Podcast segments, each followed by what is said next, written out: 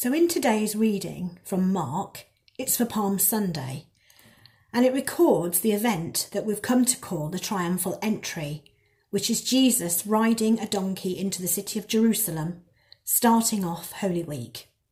This was the final week of Jesus' life before he was betrayed by Judas, he was arrested, and he was put to death on a cross, and then he rose from the dead on Easter Sunday, one week later. And for Jesus, it's all been coming towards this point, this culmination. We've heard stories time and time again of his miracles, displays of his divine power, his teaching and how he interacts with other people, especially the outcasts and people on the margins, and also as he's predicted his death the, the disciples still don't really understand it, but he's predicted his death several times. And now we come to the story itself, and there's a lot going on. Jesus and his disciples arrive at the villages of Bethphage and Bethany, just outside of Jerusalem. And it seems that Jesus has planned well ahead. He knows that there's a cult of a donkey that the disciples will find tied up outside somebody's house in the nearby village. And he knows what those people are going to say when the disciples go and get the donkey. And he tells them how to respond to them. And all of these things happen just as he said.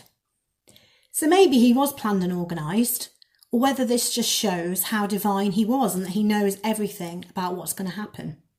Maybe it's both. But anyway, the two disciples bring the colt, throw their cloaks over it, and Jesus climbs on the back of it and he rides along and makes his descent into Jerusalem. There's lots of people lining the road, both sides, crying out, laying their cro- cloaks on the road in front of him, along with their palm branches that they've cut. Now, I wonder what this actual scene was really like. How do you picture it? From a child, I've really pictured it as a time of joy and celebration, a bit like a carnival, with Jesus getting on his donkey and riding the short distance pretty much in a straight line, and then going back a little way into the city, and then hanging out in the city with the people as they're celebrating and chanting, and it being very joyful, and everybody's happy to see him there, bar the religious leaders. But I actually wonder what was going through his mind. Was this journey intended to reveal his div- divine kinship to the world, or was it just a coincidence? We can guess, but we don't actually know. The distance he had to go on this journey wasn't very far, maybe five or six hundred yards, it says. However, in order to get there, he had to go through a really dark and steep valley called the Kidron Valley now. And today, each side of this valley is actually filled with graves. It's literally a place of death and a graveyard. So Jesus would have looked across the valley. I think it would have been nearly evening, the sun likely to be going down soon, and the valley probably getting darker with every moment that passed. So this wasn't going to be an easy and a simple journey that he was going to make. And I wonder what was going through his head when he saw all of this. Was he full of joy and expectation, or was he concerned? I wonder whether he was afraid yet, because he knew that in five more days he was going to die on that cross and sweat with blood and agony. I wonder if he was thinking about that. And you know what? It would have been so easy to say, I don't want to do this, and just get off the colt and walk away. But he didn't. He knew what he had to do, regardless of the consequences. So he rode down into that deep, dark valley. And then he came up to go into the city. He just got enough time to have a look round the temple and then to walk right back out the same way he came. And what about the people that were following along behind and in front and at the side of him, crying out, Hosanna? I wonder what they were thinking when they cried out, Hosanna. This word is still important 2,000 years later. It's a word of praise and excitement, and also one that maybe makes us think of children running around the church waving palm uh, crosses. But the word Hosanna means save us now. So they were saying, Save us now, you in the highest heaven. These people were the Jewish people. They were lining the streets. They were going to celebrate the, the festival of Passover. And this festival was celebrated every year to remember the action that God had taken so long before in Egypt, that God took in response to 400 years of crying out in agony for God's mercy and deliverance. And now, many generations later, these descendants of those people who'd experienced for so many years enslavement from the empire after empire. They're shouting, Save us now. Perhaps they hoped to be saved from the Roman army and Roman control. Perhaps they saw this man entering triumphantly and thought, At last, God's chosen ones are here.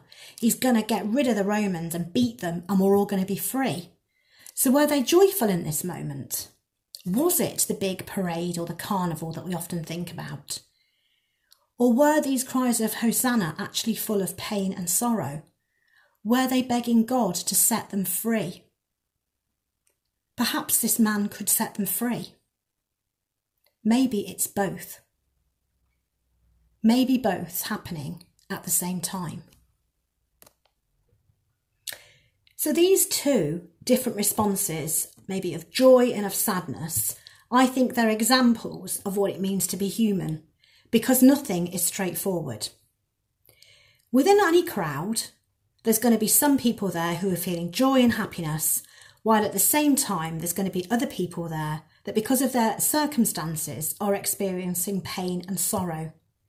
And maybe there are some who are feeling both at the same time. And for all of us here joined together watching online in our different places, we're all in different situations and we've all got different things going on. And I'm sure that's the same for us as it was for them. So as Holy Week starts today, some of us are going to be going into it feeling joyful and some are going to be feeling sorrowful. Some are going to be excited and some are going to be feeling pain. And you know what? That's completely fine. That's to be expected. Feeling this mix of emotions and thoughts shows that we're alive, that we're human. We know that Jesus laughed and we know that he cried. We know that he felt both amazing joy and terrible agony. And we know this because Jesus was fully God, but he was also fully man. And we're going to remember that as we actually move through this week. Jesus came to bring the kingdom of heaven near to us, a kingdom that was going to be filled with love and delight that God feels for all of creation, for all of life. Because to God, all life is precious, even that of brokenness and pain. So through, through Jesus, God was showing the world the perfect way of love, but the world said no. On that Good Friday, we'll remember that in the literal face of love, the world rejected him and killed him.